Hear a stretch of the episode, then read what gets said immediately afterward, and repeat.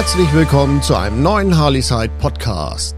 V-Team Lenker American Bikes wird von der Mac GmbH übernommen. Für Kenner von Harley-Davidson Bikes ist der Name V-Team ein Begriff, insbesondere wenn es um spezialisierte Lenker geht. Das seit 2004 eingetragene Unternehmen V-Team American Bikes und Products GmbH genießt sowohl national auch international einen hervorragenden Ruf. In Insiderkreisen war es bereits länger bekannt, dass sich der Firmengründer Peter Trenepol aus dem Geschäft zurückziehen möchte. Nun ist es offiziell, die Mac GmbH hat das renommierte Unternehmen übernommen. Die Mac GmbH, zu der bereits die Marken Kestech, Klappen, Auspuffanlagen und Kultwerk Custom Bikes Parts gehören, erweitert ihr Portfolio somit um die Marke V-Team. V-Team ist für die Mac GmbH jedoch nicht nur für seine Lenker bekannt, sondern auch für die Herstellung der Kestech Krümmeranlagen, die ebenfalls zum Produktangebot gehören. Diese langjährige Geschäftsbeziehung zwischen V-Team und Kestech war sicherlich ausschlaggebend für den Entschluss, V-Team in Oberteris am Produktionsstandort von Kestech zu integrieren.